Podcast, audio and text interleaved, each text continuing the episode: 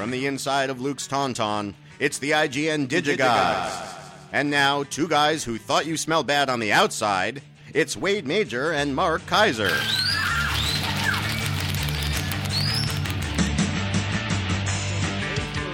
Strengthening of What are you reading? Hold on. Who sent that timely Star Wars intro in? Uh, thank you, Brian Swagel. Brian Swagel Yes, Brian. On the inside of Luke's Tauntaun, Yes. wherever that is. Yes. I really like that one. From the inside of Luke's Tauntaun. What are you reading? What were you reading at the beginning of the show? I don't know, just more, more, more Trump stuff. Oh, you can't. You can't get over that. No. Uh, we have got so much this week. It's really kind of insane. Um, so we should we should just uh, Let's and- start. Let's start. Let's Might do it. Dive right into it. We got so much TV. Oh, should we do TV first? Let's do a TV. We're, we're doing TV first. You know. You know why we have so much TV? This is unbelievable, and I and I don't know really the the the reasoning behind this. You know, uh, September represents the traditional start of the fall television season, and uh, so for some reason, everybody, even though it's not anymore, really, it's sort of you know it's all year round television. But they uh, and cable and everyone else, pay TV, they all do it differently. And Netflix doesn't have any debut, you know, whole season at a time whenever they want. But uh, I don't know. Everybody seems to treat September still as this time when you release gobs of television, and then with gobs of television coming out in September, they release gobs of television of older television, past seasons on DVD and Blu-ray. It doesn't make any sense. You're overloading people. In fact, did you hear that the guy from at the uh, the upfronts in New York last week, the uh, the guy who runs FX said we're we're about we're about at saturation point, and everybody's going to start suffering soon because there's just too much TV. Well, there can never be enough good TV, No, but he's saying what he's saying is especially if you don't have to watch it live. too many too many scripted series more than there are than, than can justify the amount spent on them to get these these fragmented audience demographics to watch each one Well, yeah, that's the thing. It's like you know, if you're if, if you're a tiny niche cable network, yeah you're going to cater to. See, now it's no longer it's no longer about getting a show that that appeals to a wide population. right The idea is that if you can get a small but rabid following for your show, that's considered a success. That's how it is now. it's too bad gone are the days of bonanza i guess Yeah, but but you know what? Why why wouldn't you want? Would you rather have this amazing? I, I, and I know what you're going to say, but I'll say this anyway. Yeah. Would you rather have like an amazing, kick-ass, unbelievably great, you know, serial killer show that you know, let's say Dexter. I'm Right. just saying Dexter. I've never seen Dexter. That you know is people love it, and it really only services maybe a couple million people tops. But it's something that could never be on the net broadcast networks, and it's it's only good enough to be on paid cable because it's so edgy and so out there and so violent and so great. Would you rather have that, or would you rather have like you know, uh, you know the uh, the street the streets of San Francisco? streets of san francisco I knew you'd say that. yeah Like True Detective- True, Detective could not exist on you know CBS or NBC. Okay, no one no one wants to hear you sing. it. No one wants to hear you sing a theme song. Keep going away. Okay. Well, speaking of old TV, uh, Gene Autry Collection 11. Now, Gene Autry, technically not TV per se, but for, you know, the, the, the number of people who first were exposed to Gene Autry on TV far outweighs the number of people who actually saw his movies in theaters. So we're going to treat him as TV, for, because to me he was TV. So this is uh, four Gene Autry movies. Uh, the Singing Cowboy, Guns and Guitars, Roundup Time in Texas, Springtime in the Rockies. Uh, all of them just straight up kind of silly singing cowboy B movie stuff. Uh, again, better suited to television. And uh, this comes to us from Timeless, who's doing a lot of this stuff. And uh, it's it's you know if you're a Gene Autry fan, I, it'll it'll just tickle the cockles of your heart, whatever that means.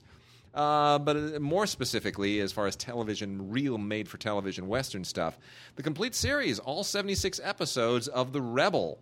Um, really, a, a show that I had heard about at a certain point, was somewhat familiar with because it, it was kind of in there with Wagon Train and Daniel Boone and and that whole uh, that whole scene when uh, when you know television westerns were all the rage. The Rifleman, uh, uh, uh, what are some other ones from that era? You remember any others from that era? Rifleman. Uh, you mean like oh, like World War II stuff, like combat? Gunsmoke. No, no, just just uh, no, no Western stuff. Just Oh, Western Western, stuff. just Western stuff. Anyway, Gun Will Travel. Yeah, Have Gun Will Travel. That's another one. Star Uh, Wars? No, not really. Uh, well, anyway, this is the uh, this is the story of Johnny Yuma. What a great name, right? Johnny Yuma is a uh, former Confederate soldier, not something that's all that popular anymore. And uh, this is just about a guy who is. Uh, it's really kind of a very introspective show, surprisingly introspective. A guy who had been a Confederate soldier, and he's just wandering the West, looking for you know the you know people to defend, things to do, kind of like the Incredible Hulk. It's got kind of a, a hulky vibe to it, uh, except he doesn't turn into a big green Lou Ferrigno. But um, he's just trying to get the Civil War out of his out of his system. He's just trying to get that all that hell out of his mind and out of his system. And lots of great. Uh, guest stars from the uh, from the era show up in this thing, including Leonard Nimoy and Robert Vaughn. Robert Vaughn, all the rage again now that people realize that he is the one and only Napoleon Solo, and that, that the Armie Hammer doesn't even come close. Not an Armie Hammer, the other guy. Armie Hammer plays Uh, uh, uh, Henry Cavill. Henry Henry Cavill doesn't even come close. So anyway, uh, seventy six episodes of The Rebel, uh, starring Nick Adams as Johnny Yuma. Uh, interesting show, uh, one that I had only heard of, and now I got to experience, and I actually like it, dig it. Wait, uh, Elementary is a show on CBS that just keeps going. Um, I don't know who watches the show. The show is fine, I guess. It's uh, it's kind of a nouveau Sherlock Holmes thing where Jonny Lee Miller plays uh, a modern Sherlock Holmes Yeah. in New York, and Lucy Liu plays a kind of Watson. A, who plays Watson, Watson. and uh, Lucy Liu who looks still looks pretty good. She's got to be in her late forties. She's got some work done, but she's still very beautiful. Um, you know what? This is one of those CBS shows like uh, what was the one with Simon Baker? Remember with Simon Baker, the, the fixture, the closer, the something or other? It's Yeah, like, yeah, who are yeah, they? yeah, These shows are so. All these CBS shows are really generic, man. There's nothing going on there. The, the problem for this show is that that as far as uh, sort of neo Sherlock Holmesy things go, um, the the whole you know Benedict Cumberbatch deal so far outshines it. All the British stuff so far outshines it that it just doesn't really have any any traction anymore. Also, we have uh, anyway. That was season three of Elementary, and I dare you to buy it. Season ten of uh, Criminal Minds. Uh, I the only reason why I have any interest in the show is because it gives Joe Mantegna work. He's so good. We all love Joe Mantegna. Love Joe anyway, uh, this thing just keeps going. Again, uh, it's just another CBS show that's a little bit of cut above the other ones, but um, really just a function of the performances. Thomas Gibson's in it. Joe Mantegna, of course, is in it, and uh, Shemar Moore, who uh, he's kind of re he's kind of um, reinvented himself from uh, from a soap opera guy to kind of a decent, you know, prime time leading manish type. So, Criminal Minds, you know, it's it's a better cut of bad meat, I guess. Season ten of that. We also have the sixth season of The Good Wife. This thing keeps going, although it's kind of it's starting to uh, slip a little bit. I mean, um, Julianna Margulies, she has won two Emmy awards for it, so you know people are really latching on to It's her. all about her. It's all about her. It really is all about her. I mean, Yeah. Chris Noth is in it, and he's always good. great. And uh, Christine Baranski, who always annoys the hell out of me, uh, don't like her, but she's in this too. Alan Cumming is in it. Um, they're glad. They should be glad to have Alan Cumming. So uh, this is season six. Uh, special features include a uh, uh, couple featurettes, some deleted scenes, and gag reels. So if you're into The Good Wife, season six is for you. The Walking Dead. I think uh, I'm I'm I'm I'm going to call it way. The Walking Dead will last two more seasons. Really? You think that's it? I. I Nowhere else for it to go? Well, here's the thing. It's it. I, I you know they there, there's a um, there's a prequel series. It's never been my scene, uh, Walking Dead. I know, I know. Be like Corey loves it, and a lot of people love it. I, I never, I've never gotten the deal. You know, there's a prequel series called Fear the Walking Dead, which was so boring. The first episode, which I saw, um, they really got to pick that thing up. It takes place before the pl- before the zombies came. This one, The Walking Dead for the season, um, I, I feel like it's going to start to kind of grind a little bit. It's really feeling like it's starting to grind now. Um, I mean, how many zombie stories can you can you tell? Uh, but still, people still like it, and it still does well. So, I would check out uh, Walking Dead fifth season, or wait two seasons and get the full complete series box set. Yeah, there you go. Right That's on. what you should do. It- which is not going to be far off if it only lasts two more seasons. I, that's just my guess. I, I, well, I Because I, it's a good I, I feel like it's starting to become ever since. Darabont, ever since Darabont left, it feels He left really early on. The fact Yeah. is that the, the show kept going, and, and God love it because I, I look, I, I love zombie stuff. I'm all about zombie stuff. I totally get it. I was never super into The Walking Dead because there weren't enough zombies. It was like people falling in love and walking down empty streets. And I was like, you know what? I just don't care. Anyway, there you go. All right, so uh, Disney just insists on inflicting their, their fairy tale obsessions on us in all possible forms, and uh, one of those forms, of course, is uh, Once Upon a Time. uh, which is not per se Disney. It's it's an ABC show, and it's uh, it's very dark and it's convoluted and it's confusing, and lots of people love it, and I still don't get it. Uh, honestly, I have watched far more of this show than I care to admit. My mother-in-law loves it. Now, this is my mother-in-law, mind you. God love her, but this is my mother in law who will literally turn to you seven or eight times in the middle of like my dinner with Andre to make sure that she still understands what's going on. Okay? Like, did, did, did- let me just want you to understand it. Yeah, it's two guys talking at a table. There's nothing to follow. It's just two guys talking at a table. You're not going to get lost in this plot. It's not. It's not a Buñuel film. There are no flashbacks within flashbacks, and there, there, there- there's nothing to. There's no nobody's throwing you a curveball. It's just two guys talking at a table. And yet, once upon a time, which uh, to save my life, I have no idea what's going on. I've watched it about a, a 20 or 30 episodes and I just I can't I can't figure out what's going on or why. It makes no sense to me. And she follows this as if it was like the most linear thing in the world. So, different brains, I guess. Anyway, uh, so this is season 4 once upon a time. I, you know what? I, I guess I understand why people love it. I actually enjoy the extras a lot more because I don't. They're easier to follow. Um, and there's there's a whole Frozen thing uh, tied in with this, and uh, I'll, I'll be damned if I can actually uh, quite figure it out. Anyway, uh, Maleficent and uh, Cruella de Vil are all part of this deal, and they are also part of the deal in The Descendants, Disney's Descendants, um, which is a, uh, a D- Disney Channel thing for kids. And uh, here you've got uh, Kristin Chenoweth playing, uh, you know, the, basically they're the kids of Maleficent and uh, Cruella de Vil and the Jafar and all the all the Disney, all the evil Disney villains. Anyway, uh, they're all trying to uh, take over the world for their parents, basically.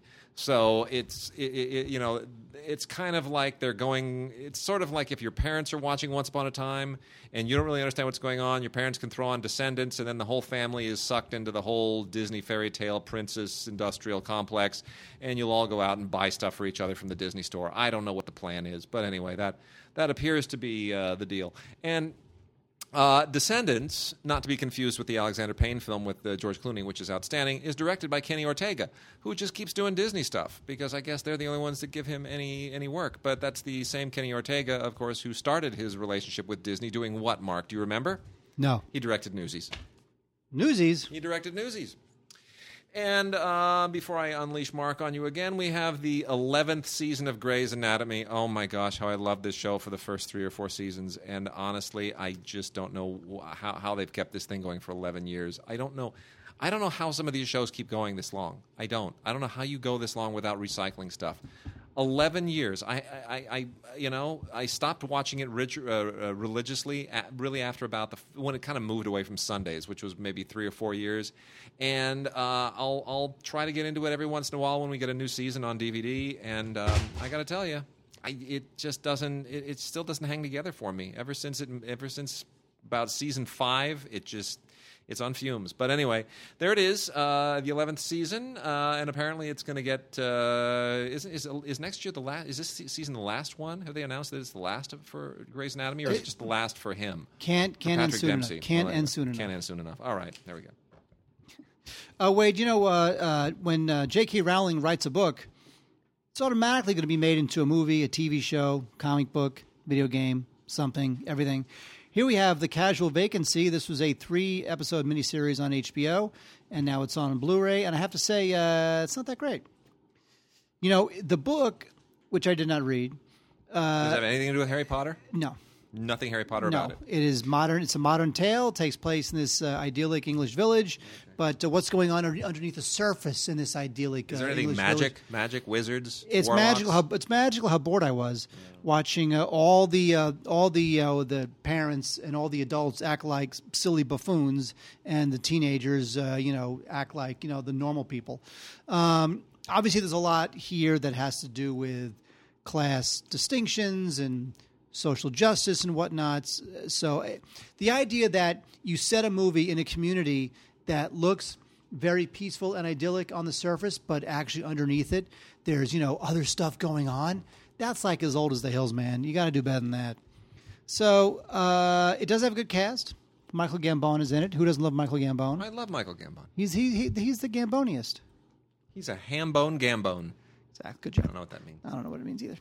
Um, anyway, so the, the, the, the book was not very well received, generally speaking. I think people just want her for Harry Potter, and that's it. Yeah. But, uh, you know, I have to say that the writers, it seems as if, from what I know, because I did not read the book, it seems as if the uh, two folks who wrote the book took a lot of liberty with the material, which I guess is their right, because, you know, a book is a book and a movie is a movie. But um, I just think that if, if this didn't have J.K. Rowling's name on it, you wouldn't really care as much. So um, only the super Rowling completists should care about the casual vacancy. Otherwise, forget it. Speaking of forget it, we also have Rookie Blue. It's another one of those stupid shows that just kind of like, it's just another show. Somehow this thing has lasted five seasons, and they even have the gall Star Trek re- only lasted three seasons, and we have some of the, these these shows go on for six, seven, eight, nine years. They even with have the- ratings that are like a fraction of what Star Trek's were. They even have the gall to break this up into into into uh, volumes. know. Season one, season five, volume one, folks. Yeah. You will now be ignoring on DVD. Uh, it's about this uh, these officers and uh, there's uh, there's lesbians and there's other lovers and there's crimes. Just stop it, leave it alone. Uh, crap. Anyway, person of interest. This thing keeps going, man. This thing just keeps going. This is another CBS show that uh, had a bunch of pedigree because it was created or co-created by J.J. Abrams, and uh, it has a good cast, including uh, Jim Caviezel. Love him, can't not love him. But otherwise, I just think I just don't see anybody really plugging into this thing. I don't know how it keeps going. Obviously, as we talked about earlier, sometimes all you need for these shows is a rabid small but rabid audience to keep it going, right? And this may be what person of interest has, because otherwise, it's uh, don't care. All right, Mark, I'm going to curse the day that CSI ever came on the air. You know why I'm cursing it? Because you don't like things. No, because CSI was the first show that did. It, it inspired this idea of hey, if it works in this city, we can push it to this city, and we can push it out. We can just keep expanding it. We can brand this thing into into 950 different casts. Now, technically, we could argue that Star Trek was the first one that did that. We we could make that case, but each one of those Star Trek shows kind of was you know su- substantially different in orientation. It wasn't just a bunch of different people in a different spaceship in a different suit. They were a little bit different. It wasn't like oh CSI this, CSI that, CSI next thing Law and Order, blah, blah, blah. Law and Order this, Law and Order that, Law and Order this, and the latest one in that is NCIS. Um, I love Mark Harmon. I think Mark Harmon's great. Uh, the, the NCIS, which stands for Naval Criminal Investigative Service, is is a decent one of those shows. Uh, you know, he's he's the right guy to hold it down. And uh, you know what? Honestly, I mean, the twelfth season, which is out now on Blu-ray, is a is a Best Buy exclusive. Uh, with a bonus DVD, uh, of, which has featurettes and a bunch of other stuff on it. Um, uh, you know what? It's perfectly fine. It's one of those pretty casts. It's just it's a pretty cast, and Mark Harmon is good, and he holds it down, and it's got the whole military angle. It's a little bit different, and fine, it looks good on Blu-ray. And fair enough, twelve years they've been able to keep that sucker going uh, in in an amazing way. But do we really need NCIS Los Angeles? Really? Yes, we do. Six years of NCIS Los Angeles. Is that is that doing anyone any good with Yes, with, is. with uh, Chris O'Donnell and LL Cool J doing doing the NCIS thing in Los Angeles? Gives a lot of people work. Okay, fine. Six years of this. I. It's just, you know, it, it doesn't do anything that NCIS doesn't do better. So if you're a fan of NCIS, I don't know what NCIS Los Angeles does other than to whet your appetite in the middle of the week until the next NCIS. It's your midweek fix or whatever. That said, Mark, God help us. We also now have NCIS New Orleans, the first season. Come on, seriously? You, you, here's why. The reason why there's NCIS New Orleans is because there's there's something I don't know if it's in the Constitution of the United States, but somehow Scott Bakula needs to work. Oh gosh, help! Heaven help us TV all. needs to somehow give Scott Bakula something to do. I mean, he, he, he- he's the guy. He inherits like what the the, the ninth Star Trek series. He- He's way down on the Star Trek line now. That's he's right. Mm-hmm. third third down on the NCIS, NCIS line. Correct. He's the go-to guy. When you're when you're when you're several generations down and you want to make sure that it rides, you just throw the guy on who's been on TV pretty much every season of some show for the last 27 years. Yes, here comes here, here comes Scott Bakula. Okay. he's ready to roll. He's ready to roll. You know that, that that guy was uh, Robert Conrad for a long time. Like every year there was a Robert Conrad series. Which reminds me, there are several Robert Conrad series that all lasted only a season that I would like to have on DVD. Why is no one putting out the Duke? Do you remember the Duke? No. You remember the Duke? Larry No. Manetti. It was Larry Manetti was on this right before he went on to Magnum PI. It was Robert Conrad and Larry Manetti on the Duke. He played a boxer in uh, in Chicago. Great theme song, great opening with the L. The bell rings like it's a you know boxing ring, and it's this great kind of you know uh, Bill Conti theme. It was a good show, the Duke. I produced Robert Conrad on a talk show once. He was super cool. Really nice Super guy. Super cool. And then there was uh, then there was uh, the, the, the, the spy thing where he's like the James Bondy guy. He Yeah, Melly Mel Steve. He goes into the mo- James into the, into the toy Skyfall, store and he Star takes Wars? the I he don't in the know. toy Does- and he takes it the get elevator smart, down. really? Kind of, sort of a get smarty thing. Yeah, he had a cool car. I don't can't know. remember the name of that. Well, You- whatever. You're way more into Robert Conrad than even Robert Conrad's family is into Robert Conrad. I suppose maybe or something. Anyway, okay. we're we still uh, doing TV, Wade? We're still doing TV. There's a Oh ton of TV. Why gotta is there so much? Okay, you know what? Here, you would plow through this. Here we go. Mike and Molly, fifth season. I don't know why this thing keeps going. When uh, when uh, uh, what's her name is uh, uh, Melissa McCarthy is so damn hilarious and everything she does. Yes. I love her. She's fantastic. You see Spy? It's great. Yeah. It's great. I loved it. It's I haven't, seen, I, hilarious. haven't, I haven't seen it yet. I'm waiting it's for the Blu-ray. It's so good. You'd love it. I'm sure I will. It's great. Uh, so Mike and Molly keeps going. Uh, I, you know what? I'd rather have Melissa McCarthy make an extra movie a year than do another season of Mike and Molly. Two broke girls. This thing, boy, this it's just another. It's you know, it's just another CBS show. This the. It's it's a, it's very much like that hacky humor that uh, that the um, uh, Melly Mel Steve? yeah. you know uh, the uh, uh, Big Bang Theory. Yes. It's that really hacky Big Bang Theory. This one, you know, it's it's very cleverly crafted. To get into like the like that early mid twenties, just out of college. I have to support myself as a waitress kind of vibe. You know, it's it resonates with the younger you. folks. Yep. But it's just a lot of hack humor, and uh, I was really hoping Kat Dennings would become something great in the movies. But She is in the end- Thor films. huh? She is in the Thor films. She get, she's She the, was no, she was in the she was in uh, the first one. Yeah. was she in the second one? Uh, isn't she? Maybe I can't even maybe she remember. was. She, she's the she's the Quipmeister. Yeah, I know. She's the she's the quippy character. You know, it's, that's a stock character in Hollywood movies now. Is you need you need someone. It has to it preferably a nerdy guy or a nerdy girl. Neither of them can be too attractive, but they both have to be charming enough that if they get somebody to love them, you, the audience will buy it. And they're the Quipmeisters. They're the ones who uh, always have something a little bit uh, sardonic to say.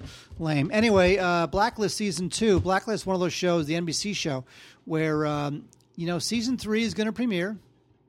It's going to happen. amazing how he just keeps? eh, eh, This is a guy who, I mean, honestly, truly keeps reinventing himself as a TV figure in the strangest ways. Eh, good for him. James Spader. I just, I, it's, it's really odd to me how he does that. He's become that guy. Now season three's been delayed a week, but it's still going to obviously uh, it's still going to happen.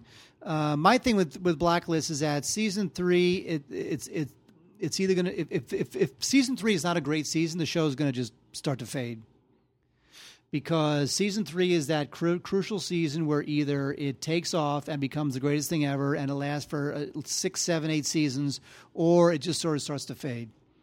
Um, so anyway, and there's been some character changes on it too, by the way. So that might piss off some viewers, some loyal viewers in season three. We'll see. Um, Robert Greenblatt said some stuff at the uh, at the TCAs about uh, some characters changing their changing their occupations and whatnot. So mixing it up in mid run like that is a little bit is a little bit uh, risky, but we'll see what happens. People love the show mainly because of James Spader, so uh, it could work. So there you go, Blacklist season two. Uh, we've got uh, the Secret Life of Marilyn Monroe, which is a uh, a lifetime thing. Uh, honestly, at this point, so many actresses have played Marilyn Monroe. So many actors have played uh, the Kennedys on television. I you could almost just you could almost build up a card game based on all the actors who have played uh, those parts alone and see and, and play mix and match. It's crazy. Uh, this is completely unnecessary, but you know, so is most of the stuff that airs on Lifetime. So as far as Lifetime stuff goes, it's like upper tier, not great. Um, it, it it is elevated immensely by the fact that uh, it has Susan Sarandon in it, uh, playing Marilyn Monroe's mother, and the very good Jeffrey Dean Morgan playing uh, Joe DiMaggio. Uh, but otherwise, this thing just is not great. Kelly Garner, I've never heard of. She plays Marilyn Monroe. Um, it's just you know, it's just more of the same. We've seen this stuff a million times. So strictly for for you know Marilyn Monroe buffs. Um, Power Rangers, Lightspeed Rescue, the complete series. I don't. I've lost track of how many Power Ranger series there are. And in point of fact, they're all the same. They really are all the same. The only thing that makes this interesting is that it has it has a villain who goes by the name of Diabolico. Now, Like Hispanic. Sounds Hispanic. I am a diabolico. well, it's it's Maybe it- Italian. It's it's it's kind of obvious. Diabolico. Anyway, forty episodes. Uh, it's a you know it's just another Power Rangers thing. It's a it's it's marginally different from the others, but it pretty much follows formula. Uh, and then a couple from the old classic era of television, the one that Mark and I mourn for, that we long for, that we yearn for. Uh, the Jeffersons and Welcome Back, Kotter. This is season eight of The Jeffersons with Sherman Hemsley and Isabel Sanford, and of course the great Gabriel Kaplan in the final season of Welcome Gabriel Back. Kotter. Kaplan? Who calls him Gabriel Kaplan? I call him Gabriel. He and I, we that's how we refer to each other. Uh, I'm not going to call him Gabe. He's like a champion poker player now. I, I'm going to call him. That's Gabriel. all anyone calls him is Gabe. I'm going to call him Gabriel. Seems like a different person. Isn't it, well? Isn't that funny? Gabriel Like, Kaplan. Have you ever have you ever tried calling uh, our, our Andy Klein Andrew? Have you ever called him Andrew? Andrew Klein. It's it's the funniest reaction in the world. Call him Andrew next time you see him. Go Andrew. Do it. I swear you, You- have to. Now, will he not like it or just not answer to You it? You have to do it. Okay, fine. You have to do it. You have to do it. It's it'll it, it'll be priceless. Anyway, uh, yes. So the final season of Welcome Back, Kotter, which is actually quite good. Uh, these these shows, you know, sometimes ran out of steam in their last few years, and you could feel them on fumes and completely running out of ideas, and you could tell that the uh, the writing staff was just shattering and and, uh, and completely in transition to other shows. But uh, this one wasn't. This is still part of that great '70s era. This show knew exactly when to uh, when to make its exit, and everybody was going on to do other things, especially Travolta, who you know uh, would go on to be. He'd already made movies. He'd already done uh, you know Grease and. And Saturday Night Fever. So he was the man. And the Jeffersons, of course, season eight is actually running a little bit thin, but still good. It is still a good year. So uh, I would recommend both of these. If you're not, you know, if you don't already have the full seasons, if you or the full series, if you're still going season by season, definitely invest in some good '70s television when times were good. Wait, we're still doing television. Oh my God, it's unbelievable. Hey. Okay, we have uh, America's Test Kitchen. I, I love this disc because I love all the America's Test Kitchen discs. This is a 26 episodes on four DVDs. Um, as you probably can guess, I tend to like the recipes that are more dessert based, and uh, we do get some here, though not as much as I would have liked, which again is not the fault of the DVD. Uh, I've not made anything from this because an almond cake is fine. Um, gluten, they do. There's a thing here for gluten free cookies, and I, the whole gluten free thing is, I think, a bunch of crap. I mean, honestly, you know, for two thousand years, mankind has been just fine with gluten. There- there- There's no gluten free anything. You know, stop that. I mean, there, there's this gluten free bakery near me that all it has gluten free stuff and non gluten free stuff. And I walk in there, and the guy says, uh, "So this is our gluten free stuff." I'm like, you know what? I want extra gluten. I want so much gluten that it comes out of my ears because I Yeah. think the whole gluten free thing is unless you're allergic. I mean, if you're allergic to it, of course, that's different. But the whole idea that now there's no gluten, who cares? We but just fine. You think George Washington cared about gluten? Uh, Abraham Lincoln, maybe, maybe. right? Maybe. Winston Churchill cared about gluten. I don't know. Nobody cares about gluten. I don't know. Since when did that become a thing? I don't even know what gluten is. I don't know what it is either. Stop that. All right. Mythbusters, Mythbusters. That just that show just keeps going. This is the thirteenth uh, Mythbusters uh, DVD. Um, Thirteen? Thirteen. Seriously? Yeah, some of these things are fun. Like here, they they they. they I won't tell you what happened, but there's this thing that they have about uh, whether you can like with like balloons. If you attach enough balloons to your car, will it protect you in a car crash? What? I thought that was kind of cute. What? Yeah, and like like uh, like uh, uh, like they, they did a thing here too, where where uh, they tried to make lasagna. They tried to make lasagna in a dishwasher. What? They did MythBusters. Now I'm not sure that was a myth. Never heard that one They're before. just, they're just inventing myths to do weird things on the show. So what? It's sometimes it's kind of fun. Anyway, finally we have. Uh, I, I defy anybody to buy this. This is uh, the explosive third season of Kendra on Top. Kendra Wilkinson was a girl next door, and she has uh, since gone on to uh, great heights as a woman who was cheated on by her husband with a transvestite. and now, of course, because uh, she needs money, and he, uh, he he's a Can't she marry Rob Kardashian so we can merge the shows? exactly. Oh, you know what? How about just how about just go away? How about just do nothing? I, that would be preferable, but I'm that? not sure we can we can make that happen. Anyway, so this is season three of this crappy show, which airs on uh, We, which is the only uh, network uh, uh, slumming enough that would actually hire her for anything. Uh, it's all about uh, you know trying to get back together with Hank and uh, going to therapy, and uh, she's got a kid and all their struggles. And I just really some if anybody wants to defend this show, Kendra on top, season three, gods at digigods.com. Because honestly, people, stop it. All right, we've got uh, three docs here to go through uh, super fast. The Banksy, the legendary guerrilla artist, is the subject of Banksy Does New York.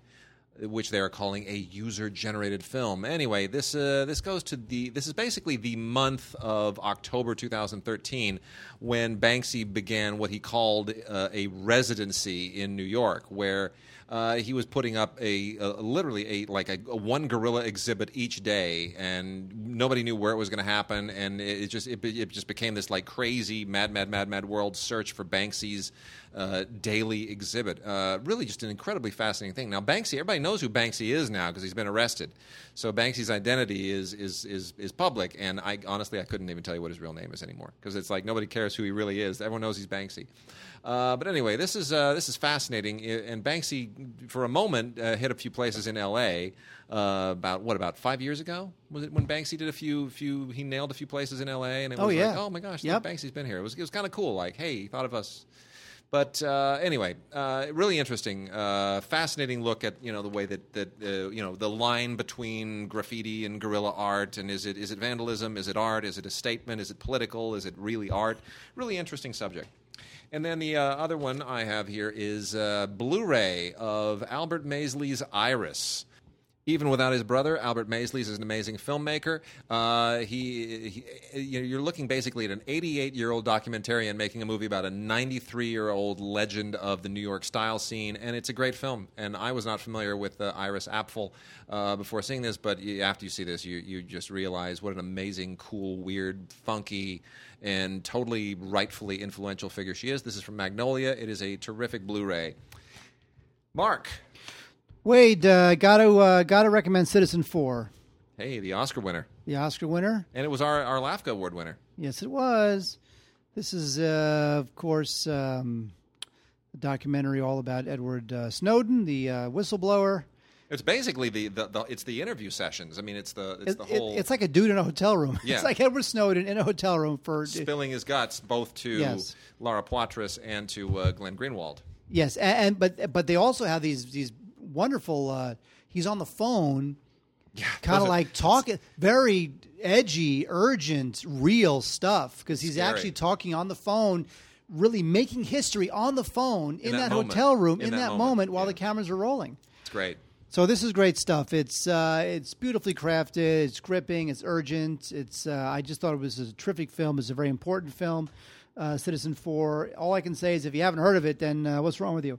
If you have heard of it and you haven't seen it, it's now on Blu-ray. So I would definitely check out the 2014 Oscar winner for Best Documentary, Citizenfour. There's some special features here, including deleted scenes, and a talk with uh, Laura Poitras and Glenn Greenwald. And uh, yeah, gotta check that out. Citizenfour. Bravo. We're going to talk about new movies. Uh, got a few of those this week before we get into our, our huge backlog of uh, classic films. And uh, I got a little one here called Where Hope Grows, which has one of those uh, dove.org seals on it, which means it's faith friendly, ages 12 plus. Lame. Um, the, the, the moment I see something that's dove friendly, I know. garbage. Yeah, I know. You know what? It ain't bad. And and I'll say this: the one thing that the that that uh, these so-called faith-based films have been doing, and, and is trying to sort of crawl out of this ghetto that was created for them years ago, which is that you know we got no money to make them, we got no money to market them, uh, so we'll just sort of have people mention them, and we'll show them to church groups, and and you know somewhere we'll make our money back through, from in the in the Bible Belt, and that's how a lot of these things uh, worked until you started having uh, movies like Courageous and Fireproof, and a lot of these crossover things, which um, they're all still kind of formulaic in the sense where there's somebody who doesn't have anything going on in their life, and then they find somebody who takes them to church, and they suddenly find that you know there's there's more to life, and they stop drinking, and they stop carousing, and, they, they you know, and then their life turns around, and it's that's exactly the formula that the, the target audience wants to see. But they're putting better casts in them, they're hiring better actors, they're hiring better directors, they're actually going to people who've made movies before, and um, the scripts are slowly improving. Uh, there's not a lot of diversity yet in the uh, in the field, but um, they're getting better. And uh, this one is it's not bad. I mean, it thanks mainly to a cast of real actors who do a pretty decent job. And and the the fact that you have a guy here a lot of these are, you know, like uh, mainly uh, pro athletes or, or retired pro athletes who are just, you know, on a, on a downward spiral, drinking too much or whatever. And that's the same one here. Is this guy? He's a former baseball player, and you know, he's on the he's on the, he's on the bad path, and uh, he basically uh, forms a friendship with a kid at the market who has Down syndrome. And as, as much as that sounds like, oh my gosh, that's the most cloying, obvious thing in the world, what a bunch of saccharine crap, um, they don't play it that way. And the fact that they were able to pull it off is written and directed by Chris Dowling, who I'm not very familiar with. But pulling that off is not is not an easy trick, and without being saccharine and cloying. So it's still formula. It's still you know primarily for that audience. But ultimately, I was I was shocked at how sort of uh, how this actually kind of worked, and it worked better than these films usually do. Um, and uh, the there's an audio commentary with uh, Chris Dowling and actor David DeSantos, uh, which is perfectly charming. So. Uh, yeah, I, I'm. You know, if you're a fan of this particular genre, I would say it's it's worth checking out. If you're not, you know, wait for something more crossover to show up. Wait, Nicolas Cage keeps making movies because he's got a bunch of uh, tax debt he's got to pay back. Oh my god! and uh, his latest one is The Runner. And The Runner is probably one of the, I guess, it's one of the better paycheck movies he's done. Although it's really still not very good. It's um, it's all based around the uh, 2010 Deepwater Horizon oil spill, and um, Cage plays a Louisiana congressman who's uh, you know trying to juggle the spill with some personal crises, family crises, and uh, you know the, the the thing with this movie is that it, it means well, and that's fine, but it's a very it's a script that's very heavy on meaningless exposition. You know, the characters are really thinly drawn, and they're just really there just as chess pieces to kind of move around this plot. You don't really care about anybody. Um, you know, the right the guy who wrote it and directed it's his first film, Austin Stark. He's got a lot to juggle here. Simply can't do it. Um, it's predictable. It's too thinly drawn. I just, uh, you know, it's a very self-serious, almost solemn movie that really does. It, it, it needed to be written, if not directed, at least written by somebody with uh, a lot more ability to juggle serious themes and uh, and really get in depth on uh, some of these issues, family issues, and also political issues. And Austin Stark is just not that guy. So I would pass on the runner. And then uh, before Wade talks about one of the most misbegotten films of the year, we have Samuel Jackson in Big Game. Now Samuel Jackson, now look, who doesn't love Samuel Jackson, right? But you know what? He's got. I, I, I sometimes he does a lot of stuff that's just lame. I know. You know, people. That's you know, we we haven't talked about this in a while, but that's one of the beauties of of the AF, of, of AFM Yeah. is that you get to realize all the films, the That crappy films that your favorite stars do that you will never see because they'll True. go straight to DVD. They'll get released overseas. They won't get released at all. Mm. And uh, Big Game with Sam Jackson is uh, is one of them. Takes place in Finland. And uh, you know, I just got to say, unless Sam Jackson wanted a free trip to Finland, I just don't see it. I mean, who doesn't love Victor Garber, Felicity Huffman, Jim Broadbent's in this, and that's fine. Um, so you know, the cast is good, and who doesn't want to see Sam Jackson play the president of the United States? So, but still, it's just ridiculous. You seen the trailer for Burnt? The uh, the Weinstein film with Bradley Cooper as the uh, Michelin chef in Paris. You seen Um, that? I, seen that trailer? I have not seen the trailer because it seems so uninteresting to me that I just don't. I looked at I looked at that thing. I'm like, Bradley Cooper, what are you doing? Where are you going? What's your deal? Unbelievable! It is a. Gr- it looks so good. Really? It looks so good. I I read. the- watch it. I looked. I, I and I, was, I looked. I read the synopsis. I did the same thing. I read the synopsis and I thought, really, this just sounds so. Who directed it? It sounds so unbelievably uninteresting. Directed by John Wells. Oh, that was it. That's Yeah. that's how it got my Yeah. attention. And you know I- what, John Wells. He can. He can. He can bring it. He There- can. there's something there. There's He something hasn't there. put He it all together yet. Not quite yet, but this may be the one. Uh, but the thing that really attracted me, it's written by Stephen Knight. Really? Yeah. Well, now I got to watch it. right? Okay. So, Fla. th- so I look. I was John Wells good, and then Stephen Knight. I was like, ooh, yeah, That's good. You know, Dirty Pretty Things. Yeah. And and and uh, Uh, Locke. and Locke, and I'm like, okay, now now. Oh, I didn't see that. Yeah. Right, so now, now I feel bad. I passed on and it. I'm like, okay, and you know, Weinstein Company and Bradley Cooper, who's on a total roll, and I'm like, all right, yeah. And then I remembered, oh, but Bradley Cooper also did Aloha. Yeah, but Which no, what no, no, no, talk about now. no. Bradley Cooper did, did not do Aloha. He did Aloha did him. exactly. He did a, a Cameron Crowe film. Yeah, basically. Well, Like he wanted thing. to work with Cameron Crowe, I'm sure. That brings us to this. Hopefully, Burnt will erase this from people's memory. Um, the trailer for Aloha was not bad. It basically was an interesting attempt at taking a single scene from the film, or most, uh, the, at least the first part of the trailer was a single scene, which was very funny with all this quiet and you, you know you had Alec Baldwin and there was some yelling and oh, it was funny, it was good. And then um, this the movie came out and everyone re- and first of all the Sony leak happened. Yeah, you know who Sony else didn't like the movie? You know who else didn't like the movie? Yeah. Amy Pascal. Yeah. She didn't like the movie. She didn't either. like the movie either. And and you know when the Sony leak happened, everyone realized, oh, this is a troubled film. They did it, it, the the emails were scathing. The script didn't work, and all this stuff. And um, the movie just bombed. And I got to believe that this is like the end of Cameron Crowe. I just don't know. I mean, he has been, he has just been on such a straight stinker for for like a decade now. He should do an HBO miniseries. He won. Well, let me tell you something. What happened? I, I've kind of tried to put this together, and I hate to psychoanalyze filmmakers and actors and whatnot, but there's some interesting stuff that's going on. And um, Cameron Crowe won an Oscar, career peak, right, with uh, with Almost Famous, and then he made a remake with Vanilla Sky, which was a total paycheck gig. That was not a Cameron Crowe film. That was a remake of a of a great uh, uh, Spanish film, Open Your Eyes. And he here he is with Tom Cruise, and it's almost like the Oscar and fame, and now he is seduced to do something completely outside his wheelhouse. At the same time, after many years, he was then married to Nancy Wilson of Heart. They had tried for many years to have kids. Uh, I think they did fertility and all this stuff, and, and wound up having twins. And around about the same time that Vanilla Sky tanks, and uh, it was a few years later then that the whole family thing, the guy who couldn't grow up, right, Cameron Crowe, the, the eternal teenager, the marriage goes on the rocks and they get divorced. He hasn't made a good film since.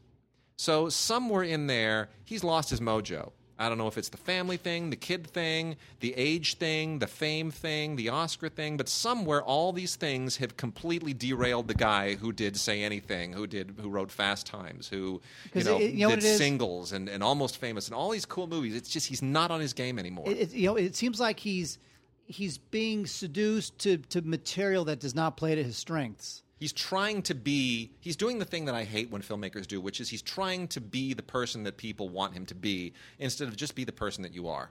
Because that changes year to year you know? Stanley kubrick was never stanley kubrick in, in his later years was never going to be like oh they want me to do 2001 again. I guess i'll try. No he was like i did that i'm going to do something else. And you're just you know now i'm a 65 70 year old guy i'm going to do what i'm going to do and you know screw you if you don't like it and and you know you sort of have to have that attitude. You just got to you just got to personalize these things. But they, people are so afraid of failure that oftentimes it becomes a self fulfilling thing. Anyway, um, you know what? The fact that Emma Stone plays someone who's like half Swedish or what a third Swedish, quarter Welsh, and half Hawaiian, whatever it is that she is, eh, that that's like the least of this film's problems. People jumped all over this. Oh my gosh, Emma Stone doesn't. She's not Hawaiian. This is like this is like blackface. It's like you know what? Honestly, truly, if you're gonna rip on this film, that's that's maybe number 27.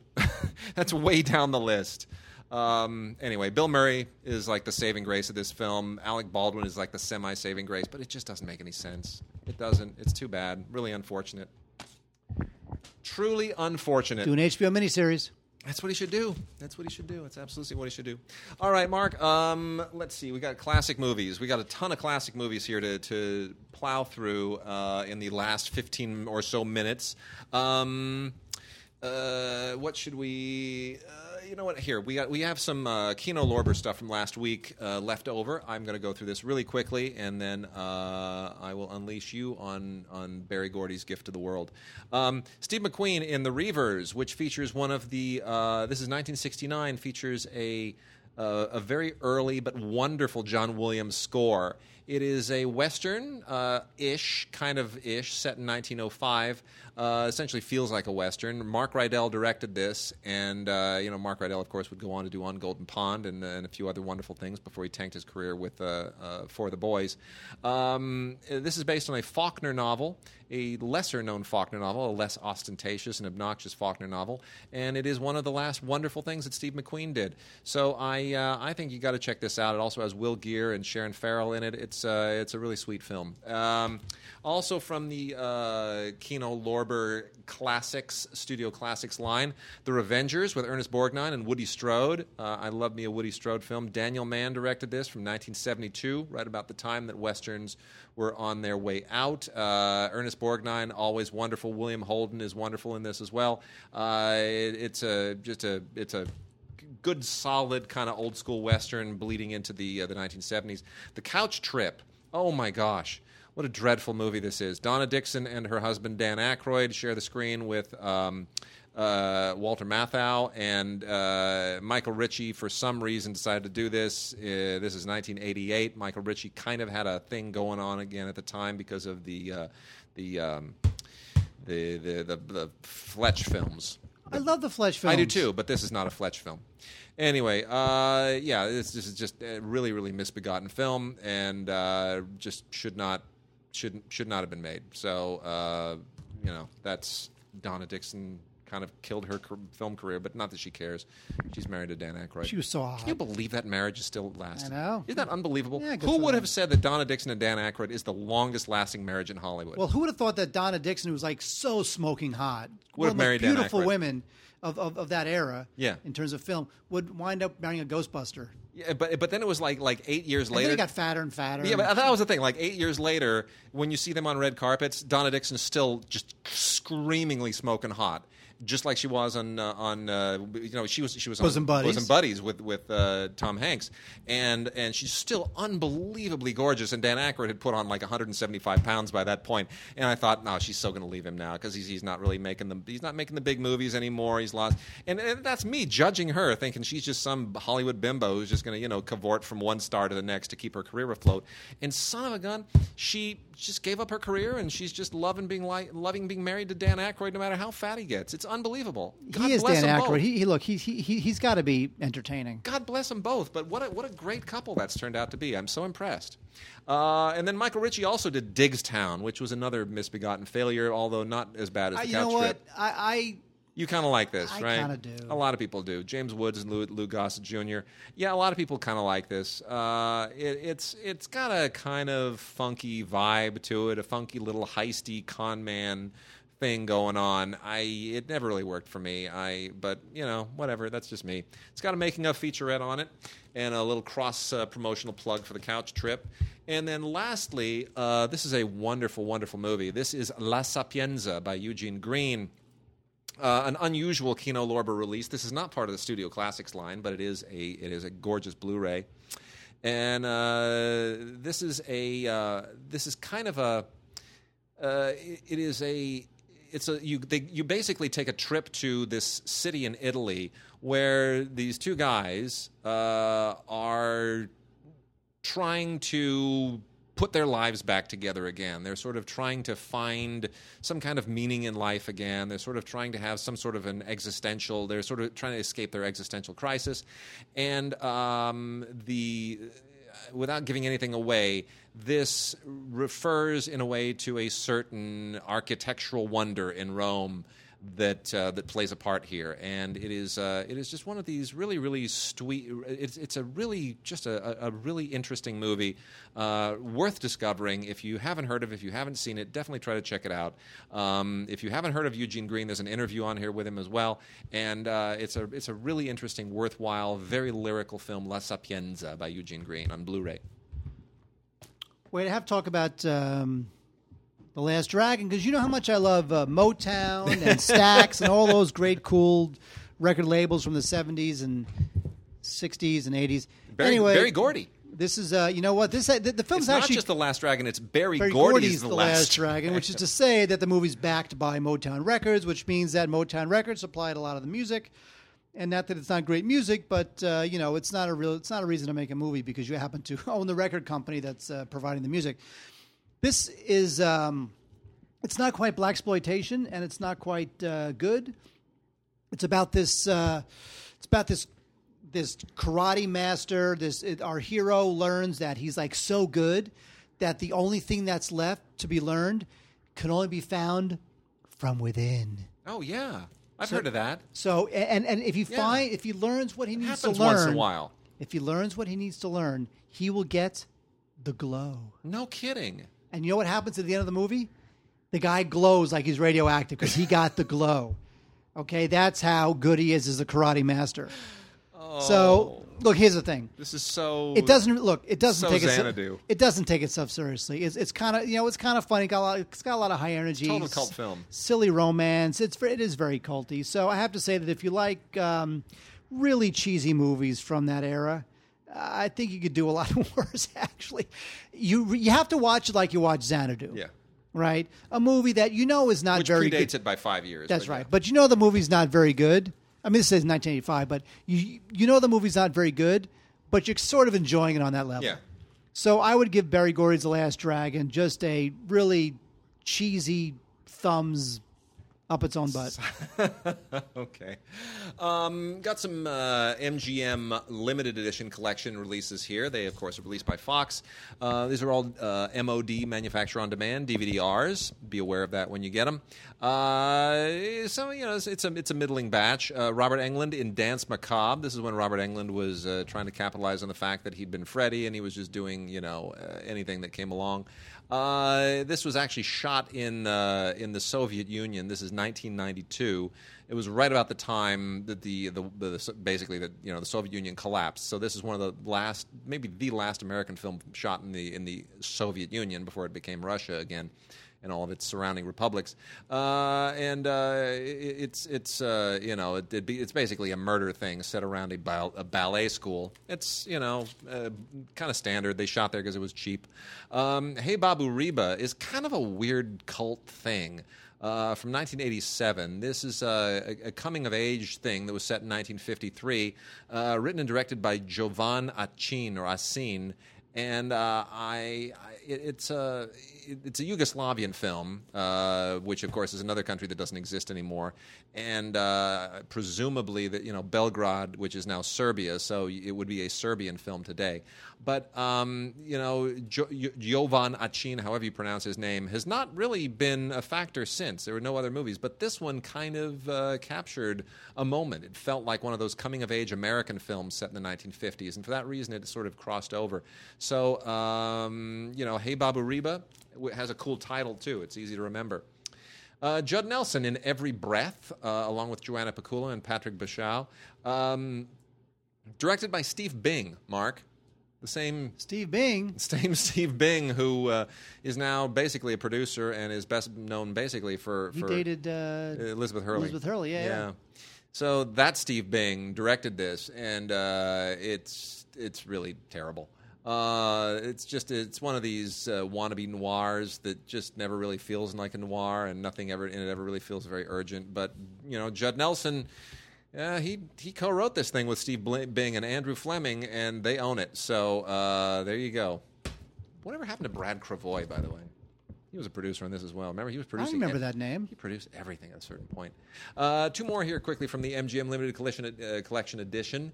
Limited Edition Collection, sorry. Uh, Below the Belt uh, is, is, is okay. This is interesting. Um, this was made in 1980. Film that completely escaped me at the time, but it's got a, an interesting little low budget indie cast, including Shirley Stoller and, and Dolph Sweet.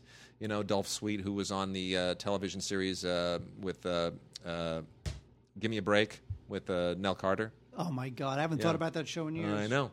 Uh, anyway, interesting little uh, 1980s uh, era indie, which sort of is part of that whole uh, indie thing. Uh, and it all kind of dovetails into women's wrestling, which is something I'm particularly fond of. So that tells you why I've got a Dolph Sweet spot for that movie. You like that? Dolph Sweet, sweet spot. You like how I did that? I don't get it. I didn't even have to write that one. And then lastly, Madison with Jim Caviezel uh, and Bruce Dern. This was uh, from 2004, about a decade ago, and it kind of feels like it. Uh, you know, there's a, anything to do with uh, with racing always has kind of a marginal audience, but somehow there's always somebody to carry these things over. Heart Like a Wheel, the Jonathan Kaplan film, uh, is, maybe my favorite one of those. Anyway, uh, this is this is um, a, about hydroplaning. So it's kind of like a drag racing movie, and uh, it's got all the same uh, pros and cons to it. But uh, you know what? The, the only really bad thing about this is that it has Jake Lloyd in it, and Jake Lloyd is just the, the worst actor of all time. That poor kid. Uh, and this is around the time that he did that horrible Star Wars episode one, uh, uh, Star Wars episode one, and. Um, you know, not good. But anyway, Jim Caviezel is good. Mary McCormack is good. Paul Dooley's always wonderful. So uh, if the subject matter appeals to you, these are all from the MGM uh, uh, limited edition collection on DVD-R MOD manufacture on demand. Oh, wait, here's a movie that uh, I guarantee you have not heard of, but uh, it's got a cult following called Psycho Beach Party. Psycho Beach Party uh, is a love it or hate it kind of a parody about movies from the 50s and 60s, directed by a guy named uh, Robert Lee King, who can, uh, provides a commentary track on the uh, Blu ray. It's based on a stage play by a guy named Charles Busch, and uh, it's about this, uh, this girl who loves to surf, lives in Malibu. She has a split personality, which becomes part of the humor. She becomes the uh, suspect of, of, of a bunch of murders in Malibu. Um, don't worry about the plot. Just worry about the fact that there's a lot of crazy humor, transvestite humor, which you know with Caitlyn Jenner, you know the whole trans community. they're- Sure. they're, in the news now. Sure. But really, this is before uh, you know, this is way before the Yeah. Caitlyn Jenner Of course. trans awakening we now Yes. have. This is more Yes. The silly, you know, divine hairspray, John Waters sort of like, you know, trans treatment. But um, it's still kind of funny. You know, people really like this movie. You know, it, it kind of came and went, but it has a little bit of a cult following. So uh, maybe on Blu ray it can be um, rediscovered. Psycho Beach Party, funny stuff. Just really wacky, crazy, unique stuff. You know, Robert Lee King didn't necessarily to uh, go on to have a career uh, that maybe uh, we would have liked, especially after coming out with this. But uh, yeah, if you want to see something, I guarantee you I've never seen before, Psycho Beach Party. Nice. And then I'm gonna uh, we're gonna wrap out with a uh, a listener mail uh, and uh, some olive. Uh, no, no, no. Listener mail. Uh, some olive titles, really quickly. Olive keeps licensing great stuff, most of it from Paramount. Uh, not all films that I necessarily like, but certainly all of them worth paying attention to. From 1995, Alicia Silverstone in The Babysitter has become kind of a little cult thing. Uh, directed by Guy Ferland and written by Robert Coover. Uh, good performance here by J.T. Walsh, in particular, for people who were uh, J.T. Walsh fans uh, and Alicia Silverstone fans. We also have The Sender, which is a uh, 1982 film with a better than average cast Zeljko Ivanek and uh, Kathryn Harrold. Uh, you know, it's uh, it, it sort of a mid level thriller from that period. Uh, Sidney Lumet's Daniel with Timothy Hutton was a really good film from 1983. This was his follow up to The Verdict.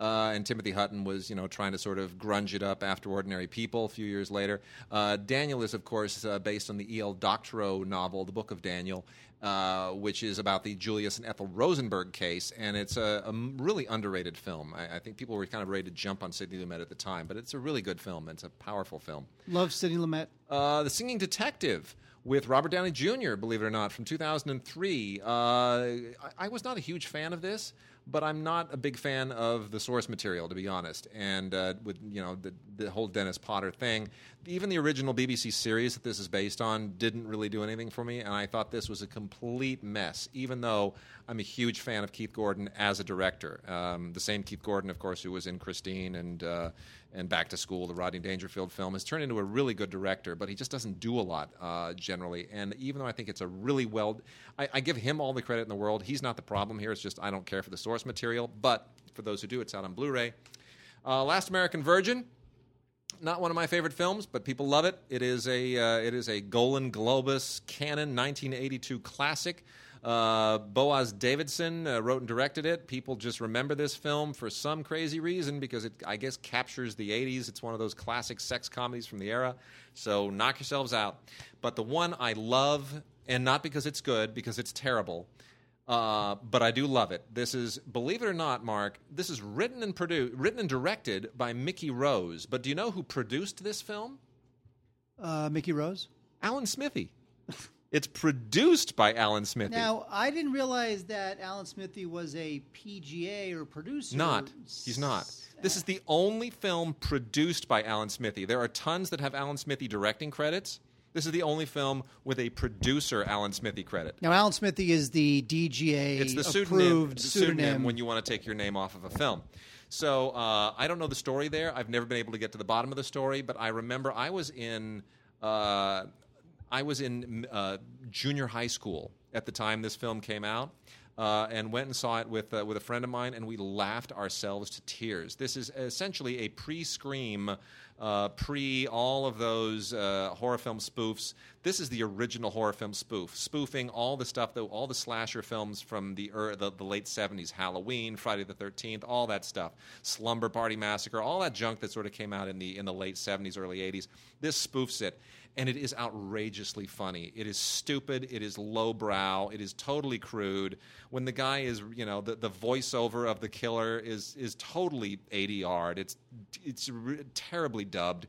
But when he's cha- when he's he wears galoshes, he chases them through the hallways of the schools. The jokes are obvious, but I still laugh at this thing because I was a, I was a dumb kid and I saw it and it made me laugh. But Student Body is a movie I never thought would ever make it to DVD or Blu-ray is out on Blu-ray. Thank you, Olive. You have resurrected a part of my youth that I never thought would be resurrected. Mickey Rose. Now, I believe Mickey Rose isn't he the only guy ever to have a co-writer credit with Woody Allen? Oh, I don't know. Hang on for a second. Now, now Mickey Rose got a. I think he got a co-writer credit on uh, "Take Mar- the Money and Run." But Really? then, it, but then, what's his name got a co-writer credit? Hang on. You, what, what are you doing? Is that a, is that It's listener? that's our letter. That's our, our listener mail this week. I, I hit the mic. Yeah, I know. All right, let me let me check. There, there may be another one. Because I know Woody has not taken co-writer credits very often. No, not very often. You, you, you, want me to vamp? Yeah, no, I'm, I'm looking this up. Take the money and run. Take the money and run. Well, read you read the thing. Okay, well, well okay, well, the li- listener mail. All right, I'll go with it. Uh, hello there, Wade and Mark. My name is Deji, all the way from Nigeria. I'm a big fan of the podcast. Wade, why do you hate Zack Snyder so much? I can't believe, even in Nigeria, I've, I've my I'm, my obsessions have gotten there. You've called him a hack a few times. Is this personal? I think that's a bit of a hyperbole to call him a hack when Uwe Boll is still working. Second question Do you think it's a good idea for studios to keep sticking their noses in the process of movie making, taking away a director's power to express his or her artistic vision? I ask this question mainly because of what Fox Studios did to Josh Trank. As we now know, the Fantastic Four movie we all saw was not Trank's movie. Thanks, guys. Keep up the good work. P.S. Mr. Major, you should voice a villain in an animated movie. God bless you guys. I am thrilled that we are we are known in Nigeria. Deji, thank you for, for the great email and uh, also being a part of the Facebook group, which I urge everyone to do. And by the way, send us Vox boxes and emails to gods at digigods.com. Gods at digigods.com.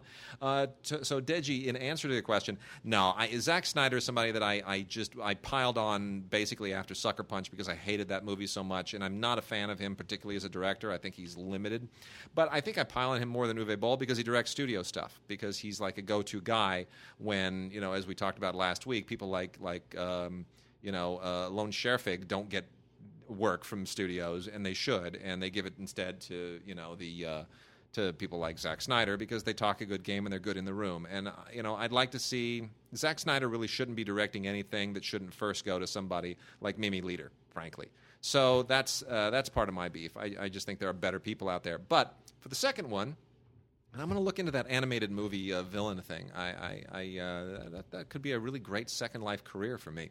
Uh, but the second part of it, uh, studios sticking their noses in the in the creative uh, development of movies. They've always done it. They'll always do it. They do it more now than they used to because they're marginalizing. They're trying to get around having to deal with talent uh, with having on the lot deals with directors and actors. They don't want to have to contract with people. They want to ca- contract with ideas because if you're contracted with Martin Scorsese, he may die someday. He may, you know, uh, come up with a bad movie once in a while. But if Marvel is what you're using to brand yourself rather than talent, then it's easier just to hire some hack who can be attached to the Marvel brand and nobody will really care. And what they want is for people to go to see a movie and not care who's in it or who directed it, but to care about the brand, the, the franchise. That's what they're going for. And I think that's doomed to failure uh, because, you, you, you know, Trank is really not an example of, he's an example of the latter, not the former. Trank is a guy who made a kind of a mediocre independent film and went on to do a, a movie that was way outside his ability. I, I'm sure we'll see his version someday, but I can't imagine it's going to be very good and, and all that different. You have thoughts? I have many thoughts, Wade. Okay. You know, I think that what happens is that there's this uh, there's this trend now to take these directors like Colin Trevorrow and Josh Trank. They come up with some independent film and they suddenly give them 175 million dollars and say and say here our next tentpole film. Well, Colin Trevorrow, who was just named the director of Star Wars Nine, he he obviously can handle it but that doesn't mean everybody else can handle it. And while I'm sure that you know, you know, and the thing with uh, uh, the thing with Fox is that they're supposedly not very uh, director friendly with their tentpole stuff, and I don't think that Josh Trank had the talent or the temperament to do the film just in general, let alone be under the thumb of Fox executives. So, you know, Trank, I think, is a guy who will wind up being temporarily the exception to the rule, although hopefully they'll go about and they'll find really qualified directors who are really good at these films, have a, have a flavor for the material, and give it to them regardless of how cool they may seem to the fanboys. You know, and then what happens is you get something like Pixels, which was directed by Christopher Columbus, and Christopher Columbus is an old school guy, and he does Pixels and it tanks. So now, and so and that's not going anywhere. That's not going to be a perennial. You know, so You're now right. you get these studios thinking, you know, we, we give it to an old school old school guy like Chris Columbus, he shanks it, and we give Jurassic Park to, to Colin Trevorrow, and he knocks it out of the park. Nobody knows anything, as William Goldman Nobody said. knows anything. So, there it is. All right. With that, that's our show. Uh, The balcony is closed. balcony's closed. Oh, that's somebody else's Oh, slap. That- I no, know. no.